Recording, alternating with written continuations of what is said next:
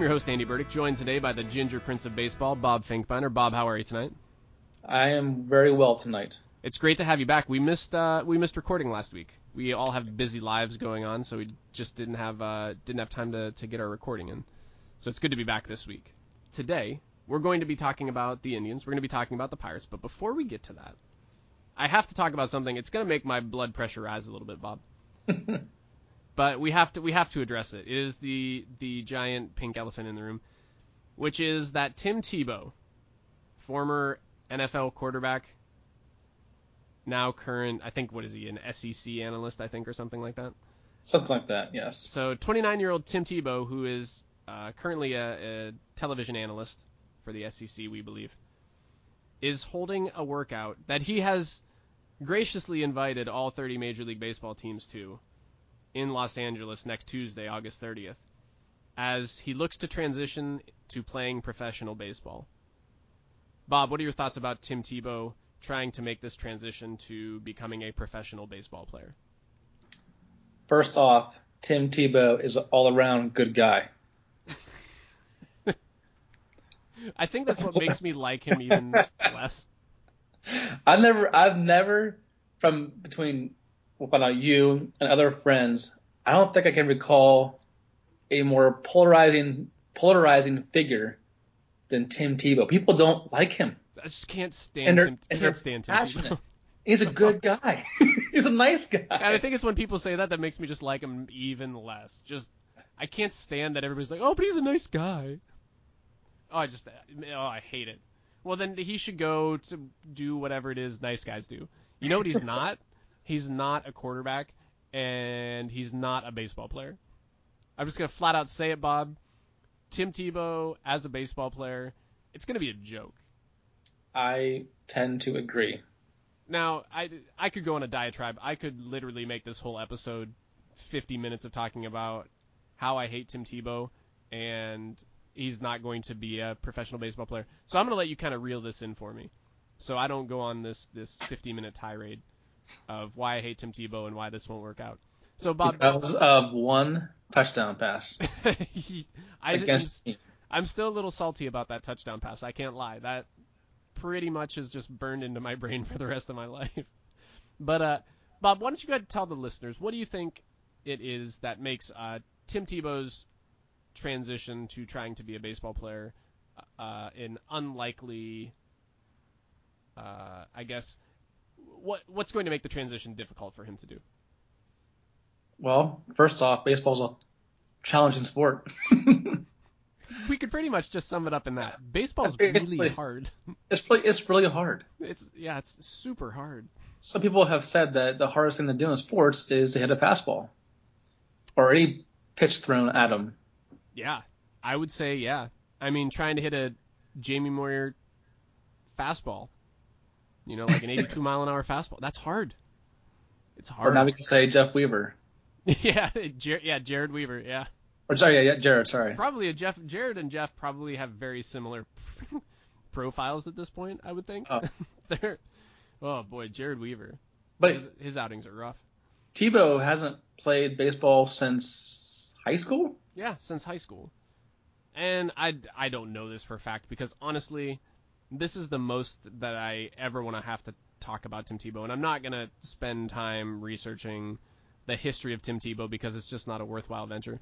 But from what I collected on ESPN and other sports outlets, Tim Tebow was by all accounts a great high school baseball player. Like one of those kids that just hit, you know, like 500 his senior year and hit like 12 home runs and all that. But we're talking about he's had a decade layoff from playing any or any organized baseball. Mm-hmm. That's a long time to go without seeing pitches. Yeah. And I'm sure, you know what? And this probably just all plays into Tim Tebow's persona. I bet he's just his nose is to the grindstone right now, Bob. I bet your best friend Tim Tebow is just working his little little heart out Well, I did see that cages. Apparently this uh, showcase has is the culmination of one year preparation. Yeah, that's that, I'm sure. I'm sure he's been Just he's he's putting his all into this Bob. I bet. I what- bet he's just dedicated all of his free time to it the past year. So how about this? Let's just go out on a limb and say that Tebow's not going to have a successful showcase.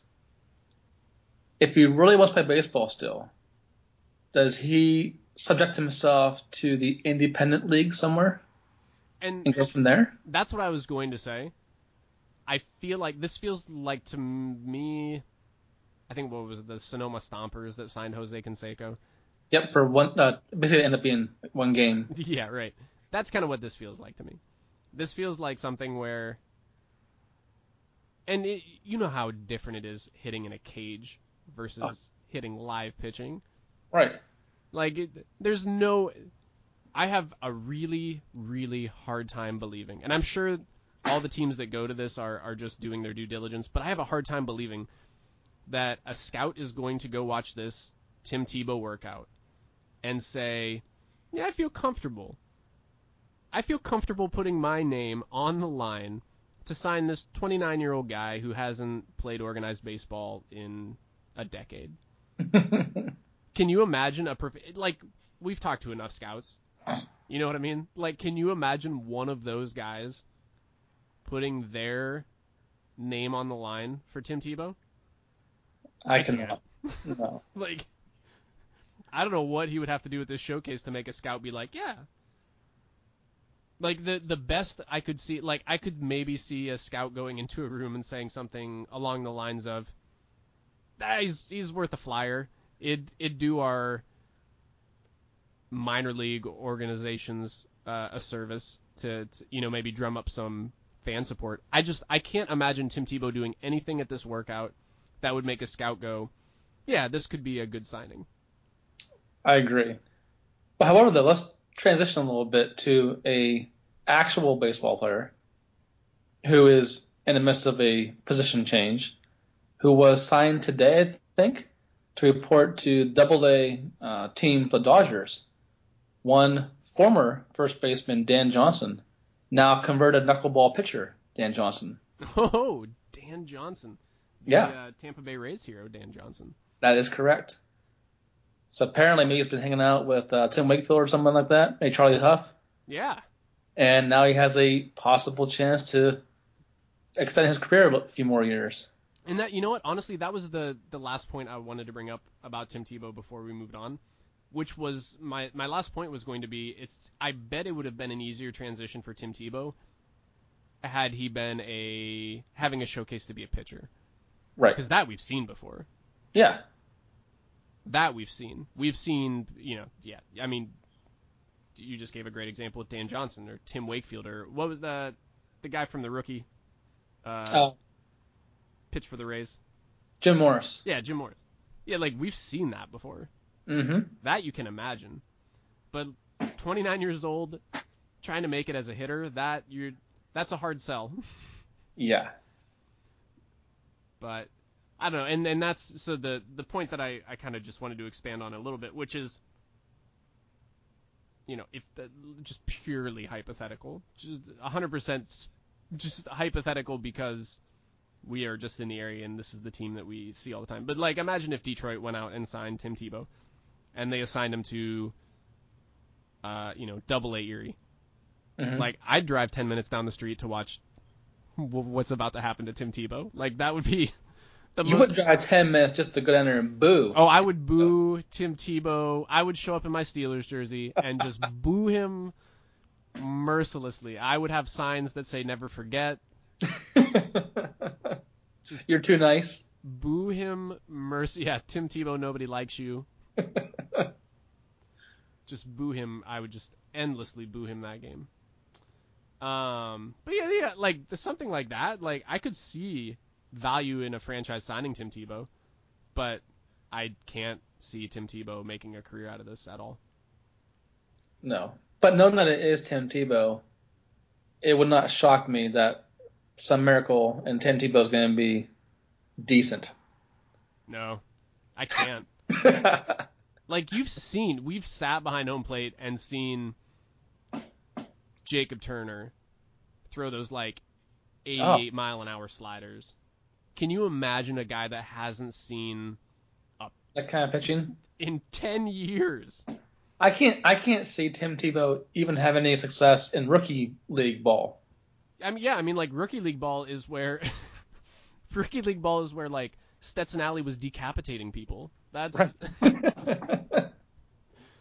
I just I can't. There's not a scenario in my head where where I see the anything happening with Tim Tebow successfully on the field. It seems like a great marketing ploy if a team wants to take advantage of it like that. But Mhm. as far as a baseball move goes, I think it's just it'll be it'll be over before it starts. All right, so we're both in agreement on that, or can we talk about some real baseball now? yeah, let's, let's move past Tim Tebow. I'm tired of talking to the bane of my existence, Tim Tebow. He just haunts me. Tim Tebow will not leave me alone. Leave me alone, Tim Tebow. All right, let's talk about uh, the Cleveland Indians because they are. I think it's safe to say they are at the moment Cleveland's favorite sports team. Although uh, I don't know, Ooh, well, Robert, Robert Griffin might have might have ticked the uh, ticked the needle up a little bit for the the Cleveland fans. I don't know, but they're they're selling out the stadium, or they're close to selling out the stadium. they had nice. their fourth sellout uh, on Saturday. So the fans the fans are showing up. Yes, they've actually climbed out of the gutter now. They were last in attendance, and now they are 28th, and they might be in position to possibly get 27th in attendance. Yeah, apparently all you have to do is just uh, you know, stay in first place by like seven games, and Yeah, that'll uh, that'll pull the Cleveland Indians fans out of the woodwork. I still think that the ticket prices are still a bit higher than I expect them to be in Cleveland. But yes, But you we know what? are. and and I've talked about this ad nauseum on the podcast. I there are very few major league baseball organizations that are as good to the fans as the Cleveland Indians are. Like they still have dollar dog night Mhm. at the Jake. They have two like two dollar uh like two dollar Budweisers, two dollar Bud Lights, dollar dogs. That's nuts. That's what we get Oh. at like Jerry Park. You know what I mean? That's like a double A promotion, And this and they're second they're doing that at a major league park. yeah, and second round of innovations too. Uh, the ballpark looks amazing. The concession choices you have between the food and the beer and the craft beer, it's it's a fantastic place to go watch a ball game. Uh, yeah, I I love it. I the Dolans for you know whatever you want to say the faults of the the Cleveland Indians franchise, the Dolans do a great job of taking care of the fans at at the Jake who come out. Um, And it also helps that uh, Cleveland municipality has that sin tax that allow basically, you know, the Jake to be renovated in two phases. I think it was twenty-five million dollars that has to go to renovations of the structure itself. Cannot Yeah, be payroll. right. Yes, it has to be spent to improve the stadium. Yeah, and that's that was a big, I think. I guess uh, a change for better, obviously. Yes. But they also just had, um, I can't remember the guy's name. I saw the article this week. A minority in, investor or a minority owner has joined the tribe and Dolan family. oh really? Yeah, he's a Kansas City native, I think, basically. but uh, yeah, he's part of the ownership structure now. So I wonder if that's going to maybe see an influx, perhaps, of some new money. I don't know. Huh? Yeah, I don't know. But as you referred, though, we are in first place, which is fantastic. And I want to say, and I'm sure you watched some of the ball games too. I can't recall watching this team and sitting back and smiling at the joy and excitement they're playing with right now. Oh, They're so fun to watch. I, I, I repeat this constantly too to people. If you go to the stadium on a day that Francisco Lindor is playing, there's a good chance you're going to see something pretty amazing Oh yeah, throughout the course of that game. Like they're so much fun to watch. They're they're hitting the ball really well. Uh, that's, they've scored 617 runs this season. I mean, they're out they're outpacing everybody in their division runs scored. Um, you know, they've surrendered by far the fewest runs in the Central. Um, their run differential right now is uh, positive. You know, it's plus 106. hmm Like that's a that, that's fantastic. Oh yeah, and it's all without Michael Brantley basically. Yeah, right. I think you have like 11 games of Brantley this season or whatever it is. Right now, yeah. right now the Tribes infield, starting infield, basically defense. Around the horn, you have Jay Ram, Jose Ramirez, Lindor, Kipnis, and Napoli. The second half of the season since the All Star break, each one of those guys is hitting above 300. Oh, it's been great. It's it's been it's been really really fun to watch. Uh, we did know that Brantley is done for the season. He had another operation on his, on his shoulder. He's supposed to be back and doing baseball activities, I think, about four months. So he should, hopefully, should be good to go for spring training next season, but we'll see. Uh, Dennis Salazar came back and had a very abbreviated outing. He went one inning and did not have the command control that we're used to seeing from Salazar. I mean, that's kind of sketchy a little bit too, but it was non-existent. So Tito pulled of the game and they sent to the bullpen. That was, kind of an odd maneuver. Yeah, that was a weird. One. Wanted him to get day. his pitches in for you know that that night and work his way back up the strength.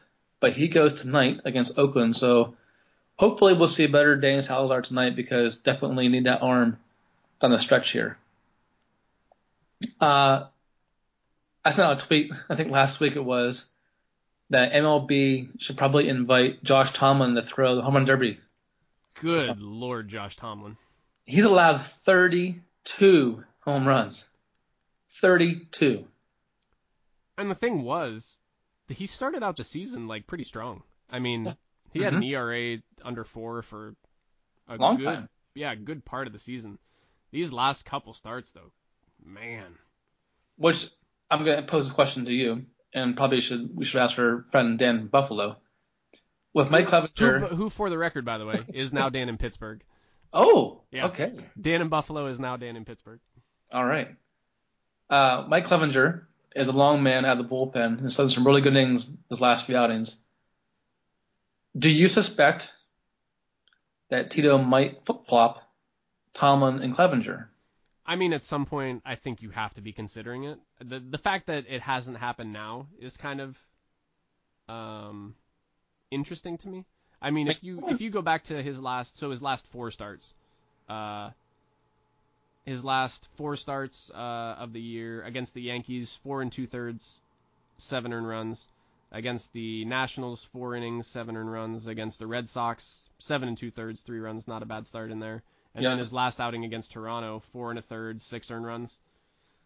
Boy, I don't know how long you want to keep rolling him out there to just kind of get shellacked like that. And then, you know, on top of it, you're taxing your bullpen as well. Yes. So I mean, I, I, I don't know. I, going from starting to or going from relief pitching to starting is sometimes you know a, a touchy area because when you have a player who finds success, I think uh, a lot of times you don't want to do anything to to jeopardize the the Mhm. production that you're getting from them. But in that same respect too, you know, you have to think from a value point of view. Like, do you you know, do you want to try and squeeze more value out of Clevinger uh, in that starting role? And I'm I'm sure those are probably the discussions that they're having internally uh, when they're talking about like, you know, hey, do we want to take Clevinger and put him in the starting role? Yeah, so something to keep an eye on, especially again as we finish the season. Um, I'd be curious to see what happens. If Clevinger can continue to perform well in his current role, that would give maybe a change, some you know, a better possibility. But it's hard to say still. Uh, I do want to add that the trade for Andrew Miller has been, I think, a smashing success so far. This has been uh, this has been a topic of discussion between Dan and Pittsburgh and I uh, for for you know since basically since the trade has has been made, and so I'll, I'll share my point of view and then you can you know you can tell me what you agree with, what you you don't agree with, but when you're in a position that the Indians are in, that trade for Andrew Miller is the trade that every fan certainly dreams of their team making. And while the long-term ramifications of that trade could come back to, to hurt Cleveland, you know, while that trade could bite them in the long run, player production-wise, I think that they absolutely made the right move in uh, trading those assets for Andrew Miller. That's how I feel about it. I I think and and again, this is just me personally based on what I've seen of Clint Frazier. And we've we've seen quite a bit of Clint. We've seen as much of Clint Frazier probably as we did of Francisco Lindor. Mm-hmm. And I, I, feel pretty comfortable saying that I think Clint Frazier is going to be uh, an above average Major League Baseball player. Like I, th- I think Clint Frazier at his peak is going to be like a 30 home run guy. Um, whether he's a 30 home run guy like Chris Carter or whether he's a 30 home run guy like uh, right. you know, like George Springer this season. That that I'm not sure of, but I mean, I I think he's a legitimate, like at his peak, an all-star 30 home run kind of player. Um, so yeah, long term, maybe it does bite them, but man, Andrew Miller, even 70 innings of Andrew Miller, oh. like his numbers are ridiculous. So I that's how I feel. How, like I, I don't know how you feel as an Indians fan, you know, as someone who's watching this team every day.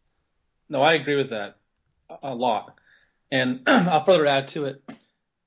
You know, how many Indians fans will sit back and say, hopefully come October, uh, as we make a playoff, you know, run, and make, and we're in the playoffs, and here comes Miller in the game in a high leverage situation and gets out of the jam, or comes in and closes the book to end the game we're not going to think about, oh man, Clint Frazier, it's so nice to see him. We're going to say, that's right. Miller came in, shut him down, keep going, keep winning those ball games. And the the thing about Andrew Miller that Tito has to be loving is the fact that he's fine with being deployed however Tito deems it necessary. Like yeah. I've seen Andrew Miller come in in like the seventh inning He's come in. The sixth inning one time too. Yeah, the, the sixth. sixth inning, like the eighth inning, he's closed a couple games, and he's just fine with it. Like he's just there to get the outs, which we all know that's really what baseball's all about. It's about yes. getting through those high leverage situations. You know, like if the heart of the order is up in the eighth inning, why would you sit on Andrew Miller and put in a relief pitcher who's not as good to face the heart of the order, and then you might not even get a chance to make it to him in the ninth inning. Right. So I, I mean, that... Tito's got to be loving that Andrew Miller's on board with like this whole flexible usage thing. And with that, Cody Allen's also on board being used, however, you know, best use Tito, you know, deems. So you have two guys that are really willing to go ahead and pitch whenever. I mean, it's ridiculous. Do you want to hear my favorite Andrew Miller stat this season? What's that? My favorite. Like it's Andrew Miller has a lot of crazy statistics this season. My favorite Andrew Miller stat, his left on base percentage. Take a stab. What do you think it is? Oh. I will say 97%. Undershot it, Bob. 99.4% left on base percentage. Wow. Like, that's ridiculous. Striking out 14.59 batters per nine. Like, that's nuts. So, yeah. I mean, trading Clint Frazier it might sting if he turns into the next Mickey Mantle, and you might be like, oh, I wish we still had Clint Frazier. But man, when you're going for it this year, that is a weapon that you want to have in Andrew Miller. You know who else is probably a big fan of uh, Tito's bullpen usage? Who's that? Keith Law. I'm sure Keith Law is loving that. Yeah. Smart managing. Uh, I guess I'll say one more or two more things. Tristan McKenzie was promoted. Uh, I think he's made three starts now for Lake County Captains, and he's continuing to have success and advance that are higher level up in the game. So it makes me very happy to see him do well still. And I've seen uh, Brady Aiken now pitch twice for the Scrappers. The first outing I saw him pitch, I think he went three innings. He people near me said he topped out 91 miles per hour. His fastball changeup was, I think, in the high 70s. His curveball was filthy. And to me, the curveball is going to be a nasty pitch for him as he progresses. This last outing last night, he looked a lot better, much more refined, showed much more control. Command pitches better than the previous outing I saw. So maybe good things are happening now with Brady Aiken. Good. That and that velocity being up, that was to yes. me that was one of the more important things. You know, getting seeing that velocity start ticking over 90 miles an hour. That's good. So anything else you want to touch on with the tribe? Uh, they have a big four game series. They After they finish their series with Oakland, they go to Texas for four games. Can we talk about the one player that we have to talk about every yes. time we talk about the tribe? The guy now with the new awesome like uh, rock star salute at home plate for his inside the park walk off. Tyler Naquin is like Yeah. I, I want to be best friends with him. I'm such a I'm such a Tyler Naquin supporter and will probably eventually be a Tyler Naquin apologist, but I just I love Tyler Naquin. I love I love everything about Tyler Naquin. I I hope he I hope he has a great major league career. I really do. Well, the production they got from him so far this season, along with Ramirez and Rajai Davis and Chisenhall and Almonte, has been a huge strength to overcome the loss of Michael Brantley. Yeah, absolutely. I mean, I don't know, and, and the the fact that they have very similar hitting profiles, I think, kind of uh, also blinds me to some of the the gaps in his uh, in his own profile. But he's having a he's having a decent year. Like I get that his year is being fueled by an abnormal BABIP, Yes. and you know, like when this normalizes, you know, maybe he's not going to be a 300 hitter. But like, I absolutely see scenarios where I could see Tyler Naquin being a 280, uh, 15 homer, you know, 70 RBI kind of guy. Mm-hmm. Like that's that's the kind of player that I could I could see him being uh, as he progresses through his career. I should also mention a shout out too that uh, the other minor piece the trade when they acquired Brandon Guyer, he has been phenomenal so far for the tribe. Oh, who they who else came back with Guyer? Just Guyer when when they got Guyer from Tampa Bay. Oh, okay, yeah, just Brandon He, Guyer. Right, right. he's been he's been great. I think actually I should mention his stats actually. Since the All Star break, Guyer is hitting 414 with an on base of 500. And I think they're they're kind of using him like, and you know, it's another one of Tito's favorite things Yeah. to do. Like they're kind of platooning him, aren't they? Putting him. He platoons with Chisenhall, yeah. and then basically Davis platoons with Naquin. okay. And Amani Amonte, he just slides over from center to what right field off and on. Yeah. Yeah. Hey man, it is a good time to be a Tribe fan. That's for sure. Keep it going. Everything's clicking. Okay, so uh, did we we hit all the Cleveland Indians news. You ready to move on to the Pirates?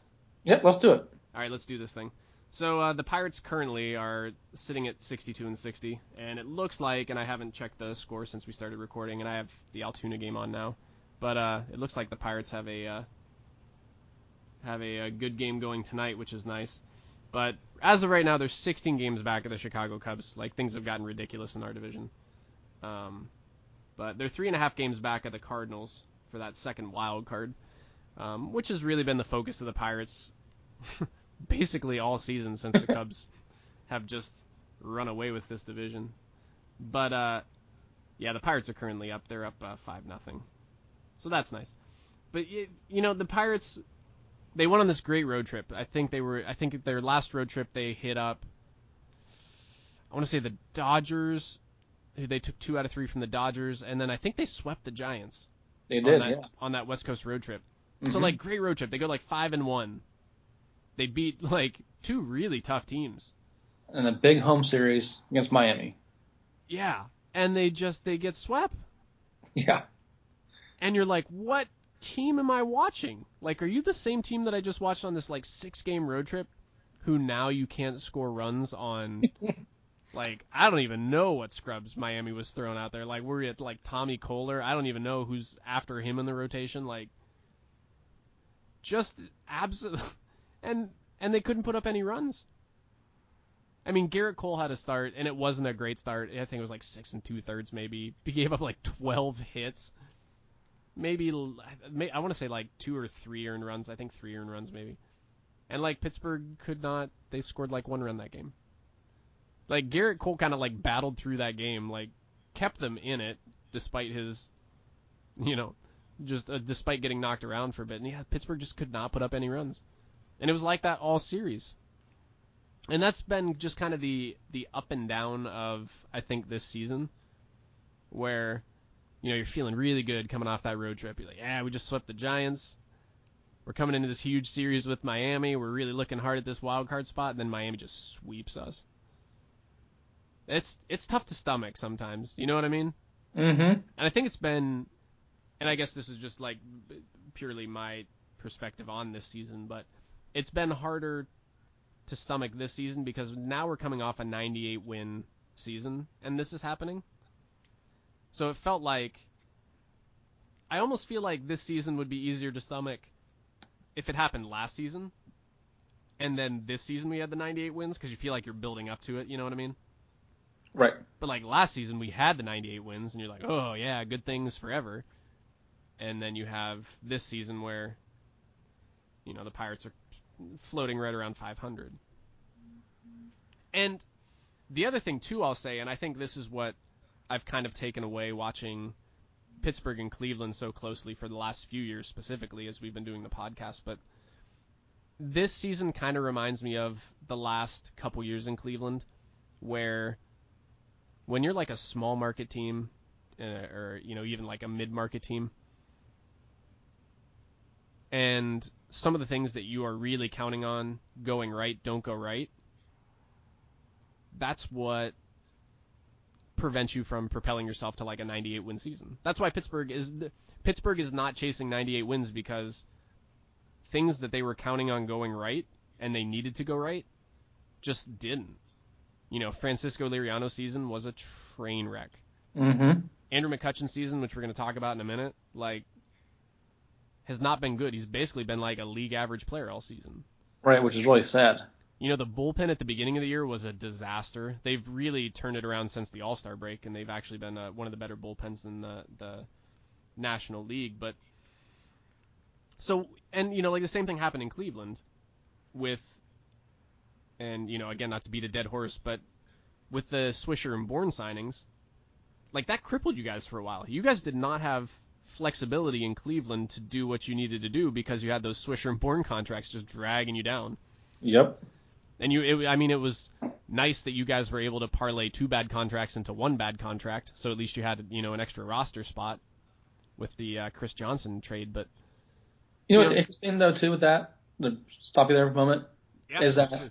I wonder if what Cleveland did and Atlanta did with that trade, and what we're also seeing from other teams recently with Carlos Gomez being released. I wonder if more teams are going ahead and say, you know what, it's just not worth a guy like that take up the roster spot. The sunk cost anyway, money wise. right? Yeah, Move on. yeah. I mean, if you're competing, that absolutely makes sense.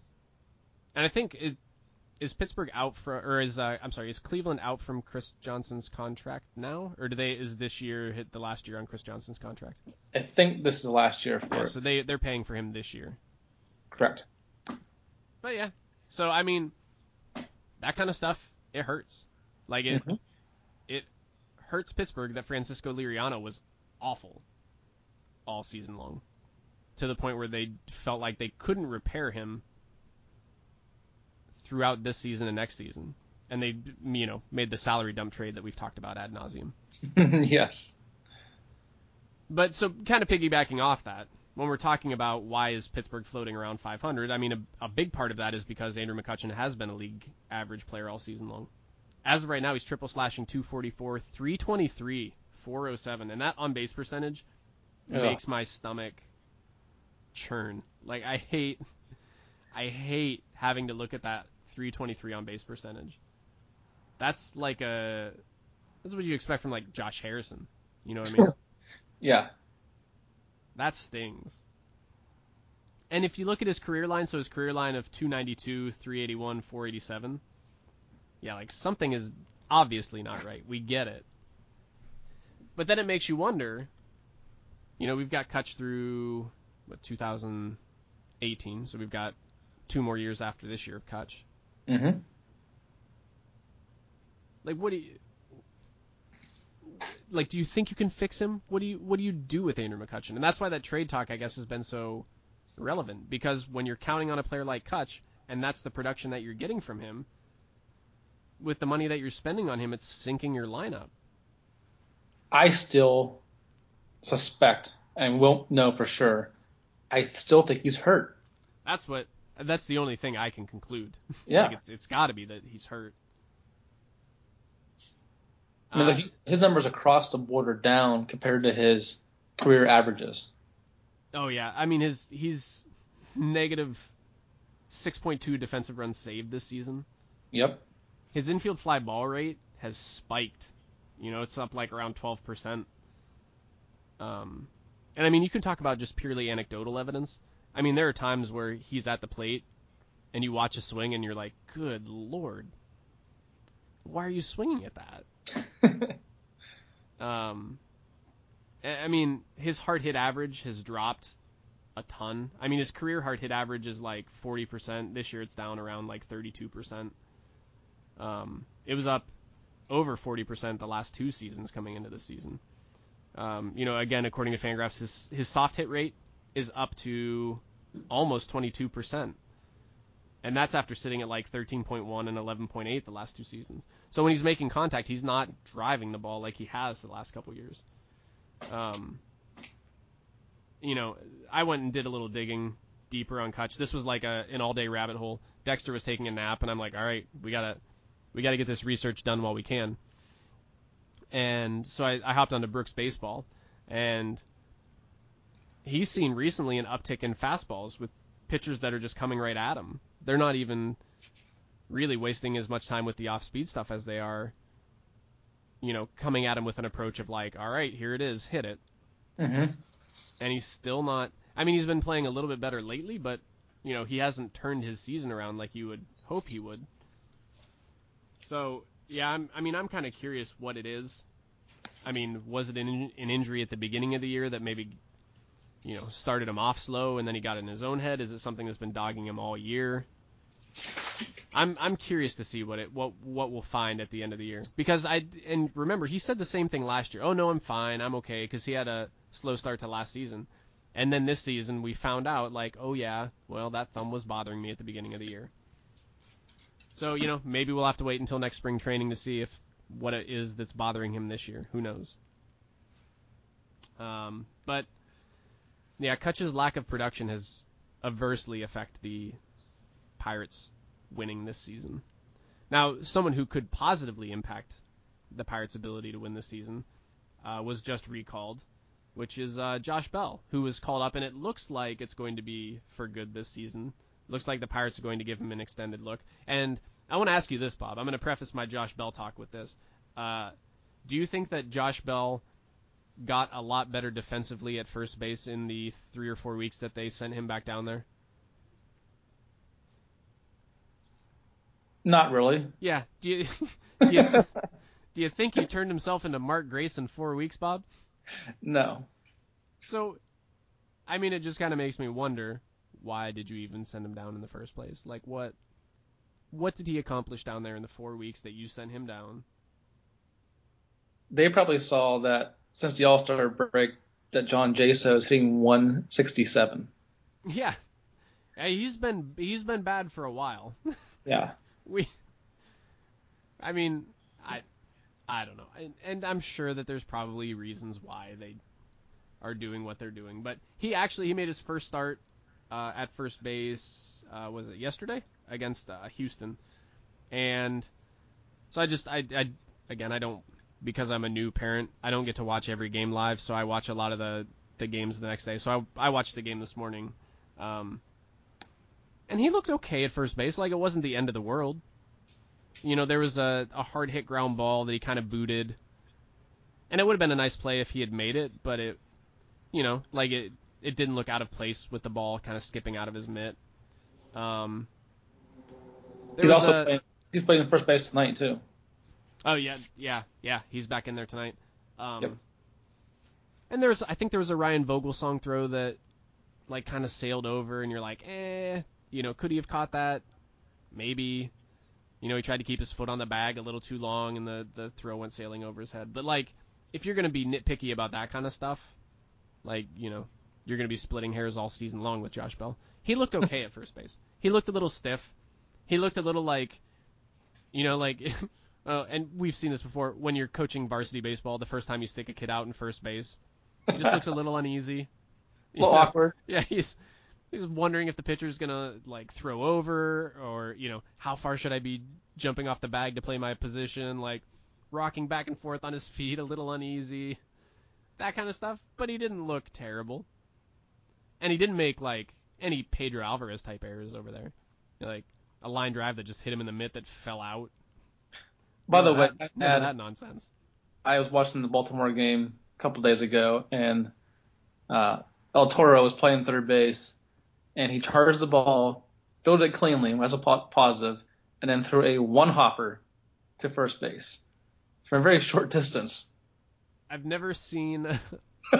it was like, oh my gosh, this is why you don't play the field. he has the worst case of the yips since Chuck Knobloch.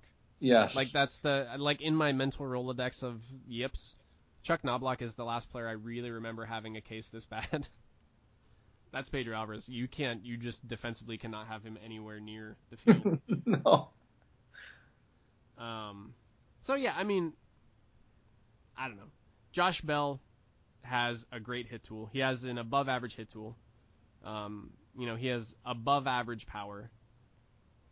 You know, he's a little slower, you know, speed wise. He's not like a burner on the base paths or anything, but you know, he has he has a chance to be an above average major league player at first base. Um, which is something that John Jaso isn't going to be. hmm So give him a look. Let's see what we've got there. Um, yeah. So and happy to see him in the lineup again tonight. Like you said, he's one for two tonight so far. Uh, with uh, it looks like a run driven in. So, Yes. yeah, he's hitting uh, a robust 455 on this major league season. So let me ask this question. I was watching MLB Network, and they were debating this uh, with the Buckos. The Buckos are still in the playoff hunt. Oh yeah. Mm-hmm. Would you have made the Melancon trade given the current position the Pirates are in? Yeah, I would have. Okay. I. So I mean, the Pirates are one of those teams that are in that weird position because of their owner that Neil Huntington has to think of the future while thinking about the present all the time. And I think a lot of times that's why he doesn't make the big splashy trades that everybody wants. You know, he makes the like, yeah, we got Marlon Byrd and John Buck for a playoff push. Or we get Justin Morneau. You know, like they aren't going to do what the Indians are doing. You know, trading their top hitting prospect to go get, you know, two years of relief pitcher because that's just the financial reality of what Neil Huntington has to to navigate. Um, yeah. So I think if I'm in his in his position, I'm I, yeah, I would still trade Mark Melancon because he's going to be gone at the end of the season. I, they did the same thing, and we again we talked about this last podcast, but hmm that was how they ended up with Mark Melancon. They traded Joel Hanrahan Right. and landed, you know, Stolmy Pimentel and Mark Melancon and you know whatever other guy came back in that trade. Um, so yeah, I mean, and you know you can look at the pieces they got back. They got back a major league ready reliever in Felipe Rivero, who throws 97 miles an hour left-handed, um, and Taylor Hearn is, uh, from all accounts that I've heard, is has looked good. Um, so yeah, I, I think it was a smart move. I, I like it, a savvy move. Um, so yeah, I, all all in all, I'm still supportive of that. Yeah, Felipe Rivero's ERAs 0.87 in his 10 and a third innings. Like, yeah. What more could you want? He's 18 strikeouts in 10 and a third. So yeah, that's that's a good move. Um, so the last thing I want to talk about before we wrap up today, uh, David Freese signed a contract extension. It's a very unique thing. Uh, Pittsburgh does not routinely extend players during the season. Um, the contract it looks like is going to be for two years with a third year club option. Um, he'll make 6.25 million next season, 4.25 million uh, in 2018 with a club option for 6 million in 2019. or a half a million dollar buyout. Um, you know, Freese is, I guess you could, from all accounts, say earned this money. And the the thing about this that I, the first thing that I thought of as soon as this happened, was the Francisco Liriano trade, because the the thing that that I, trading Francisco Liriano inherently didn't upset me. What upset me was the salary dump and the the trading of prospects.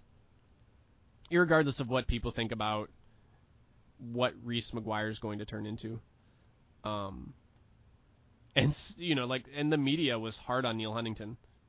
They really they asked him, you know, that next press conference, like, hey, you just dumped thirteen million dollars. And he said, yeah, but now we can look to spend that money elsewhere. So as soon as they extended David Freese, the first thing I thought, there goes Francisco Liriano's money. Mm-hmm. And it basically was Francisco Liriano's. You know, it's like eleven million dollars over the next two seasons. There's uh, there's Francisco Liriano's contract going to David Freese now. it's a good signing. I, I feel okay about it. I you know David Freese has been a very productive player for Pittsburgh this season, um, especially when you consider in the context of um, Jung Ho Kang has not been uh, good to the point that him Kang going on the DL was a relief because we weren't going to have to watch him, you know, kicking the ball around the infield anymore. So I, I think it's also kind of a, a hedging of the bets as well, where they're looking at Kang's contract and his play and thinking like, well, we better have a backup plan in place. Um, so yeah, I mean, you can look at Freese this season. Uh, he's triple slashing 276, 357, 436. Um, you know, he's putting up good numbers relative to the rest of his career. He has 12 homers uh, on the year in 395 plate appearances. So, you know, he's kind of projecting out to like a full season, maybe like a 20 home run season. Um, yeah, overall, just it's it's a good signing. He's been worth nearly two wins. So, I mean, if you go to look to get that production on the open market, um, obviously you're going to pay more for that. And I think it, and I guess also it's kind of a unique thing that Pittsburgh was able to get David Freese on that one-year, three million dollar contract when you consider he was coming off a like a decent season with the Angels. Um, so yeah, I like the Freese signing. Again, it's not like a sexy big ticket move, but it's a move that could help solidify that team where they need some consistent play from, I guess.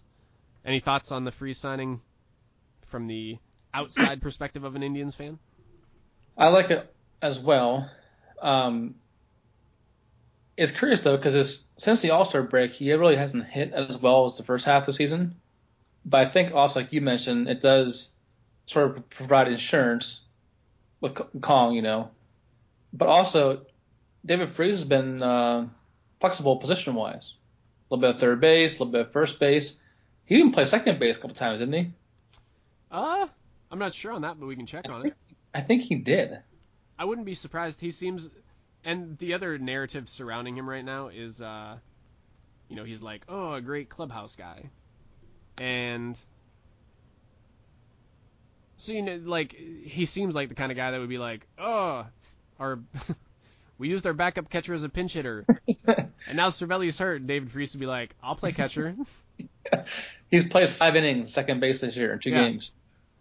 That's kind of what he Yeah. seems like. He seems like just a like he seems like a little league kind of player who'd be like, sure, I'll play there. We don't have Mhm. a guy. I'll do it. You got a mitt? But I saw an interesting stat as well, and I don't know if you saw it too. The Pirates' record with David Freese playing is a lot better than when he's not playing. Yeah, maybe he has just the will to win. Maybe that's maybe that's what he does. He just wins games. He just just win, baby. But I'm a fan. I like the, I like the idea that he can play you know multiple positions, and the contract is very, you know, team friendly. Honestly, like you said, the value wise, you can pay for open market. Yeah, and there's really not a bad two-year deal. No, and he's what 33 years old, 34. Yeah, right. So you're not. So you should probably expect to have similar production next couple years. Yeah, I mean, I, I I think that's reasonable. Yeah, I mean, if you you know, you get a 270, 15 homer, 60 RBI season from him. Like you'll feel all right about that at the end of the year. Mm-hmm. Yeah, overall good signing. So I guess uh, Pirates fans just kind of keep your eye on the wild card watch because that's obviously what we're continually chasing this season. Uh, but yeah, that's pretty much it for the Pirates. Anything else you want to talk about before we wrap this thing up? Uh, Akron, uh, Rubber Ducks will be in town next week in Erie. Yeah, I was just gonna say we should have a quick Seawolf shout out. Yeah, four game So, uh, set. And I was gonna say I took my son, so my my uh, son is now uh, a little over two months old. So we went to our first baseball game yesterday. I was trying to explain the intricacies of uh, wins above replacement to him. He hasn't grasped that concept yet, but uh, we're working on it. Yeah. So yeah, we went to the Seals game yesterday, Buck Night. Uh, the stadium was packed. We got there and we did like a. So this year I did a, a ticket voucher package instead of like the the season ticket package because I wanted the flexibility of being able to pick and choose when I was gonna go. And uh, we got there and the line to get uh, tickets was all the way down the sidewalk. I mean, it was like a hundred yard line. And I was like, oh boy. So we got there. We ended up getting tickets. Uh, we got seats. They were to standing room only pretty quickly after that. And uh, went up to the beer garden, hung out up there, watched some baseball up there. A safe distance away from baseballs. My newborn was nowhere near uh, anywhere where a baseball is going to be dangerous to him. and uh, we had a hell of a good time. Seals ended up uh, winning the bottom of the eighth. They put up like four runs on the board and, and came away. Um, last Buck night of the season will be uh, this upcoming Monday. So if you haven't got out there uh, to Jariet, make sure you uh, do so. And yeah, Akron comes to town. Is it next week? Yes. Yeah, so Akron will be in town. Um, and do you know uh, who are some of the players that we should be keeping our eye on on uh, Akron squad? Uh, I'm curious to see Greg Allen because Greg Allen got promoted from Lynchburg to Akron, uh, basically the same time that Akron had promoted Frazier and Zimmer to Columbus. Yeah, So he's a key guy I want to see play. Um, Luigi Rodriguez, I'd like to see him play. Um,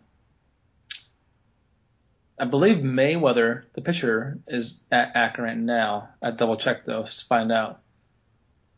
Yeah, That's the same Akron team that started this season though. yeah. Very different look this season. Yes. If you missed Akron like I did at the beginning of the season, you're kind of sad because all those players are no longer there. They're either on uh, they're either in uh, AAA or they're on new franchises. yes. Um, but yeah, definitely get out to the ballpark. Jariet's still great, great fan experience at Jariet. Cannot sing its praises enough. Um, I will say too, last night when I walked into the stadium, it was kind of intoxicating to be back at a baseball game because I hadn't been to a baseball game since my son had been born. So I've been watching everything on my TV, and uh, so we were pushing the stroller down the uh, you know the the bottom rotunda there. Uh, and I looked over at the field and saw the first baseman for the uh, Flying Squirrels. And let me tell you that Angel Villalona is a massive human being. He is like an eclipse at first base that just blots out the entire base path. the entire first base base just gone. Couldn't couldn't even see that there was a runner on base. He is a they have him listed at 6'3", 255 and uh, I believe every pound of that, if not more. he's a he's a thick boy. But uh, yeah. So yeah, that's uh, that's gonna be it with the Seawolves. Anything else you want to add with the uh, Seawolves shout out before we wrap this thing up? Uh, mean Dean Green's doing well in AAA. Mm, yeah. We were just talking about Dean Green yesterday. I think he's gonna have the uh, Steven Moya disease. Ah, I think uh, he might be, or the Matt. We should probably call it the Matt Laporta disease. He might. We might have to start referring to him as AAA superstar Dean Green. He's gonna have some holes in that long swing. Okay, um, well that's gonna wrap us up for today. We'd like to thank our listeners, and again ask if you're listening to us on iTunes that you give us a rate and review. Uh, we are trying to record as consistently as possible, but we have to go back to work, and I have a baby, so that will be tricky. but we're gonna try and keep up with the uh, with the baseball action as we are winding up the season. Uh, in the meantime, you can check us out on the web at www.tsnbaseball.com. You can email us, tristatebd at. You can follow us on the Twitter at tristatebd, and you can check us out on Facebook at facebook.com backslash. So for Bob Finkbeiner, this is Andy Burdick, and we look forward to talking to you soon.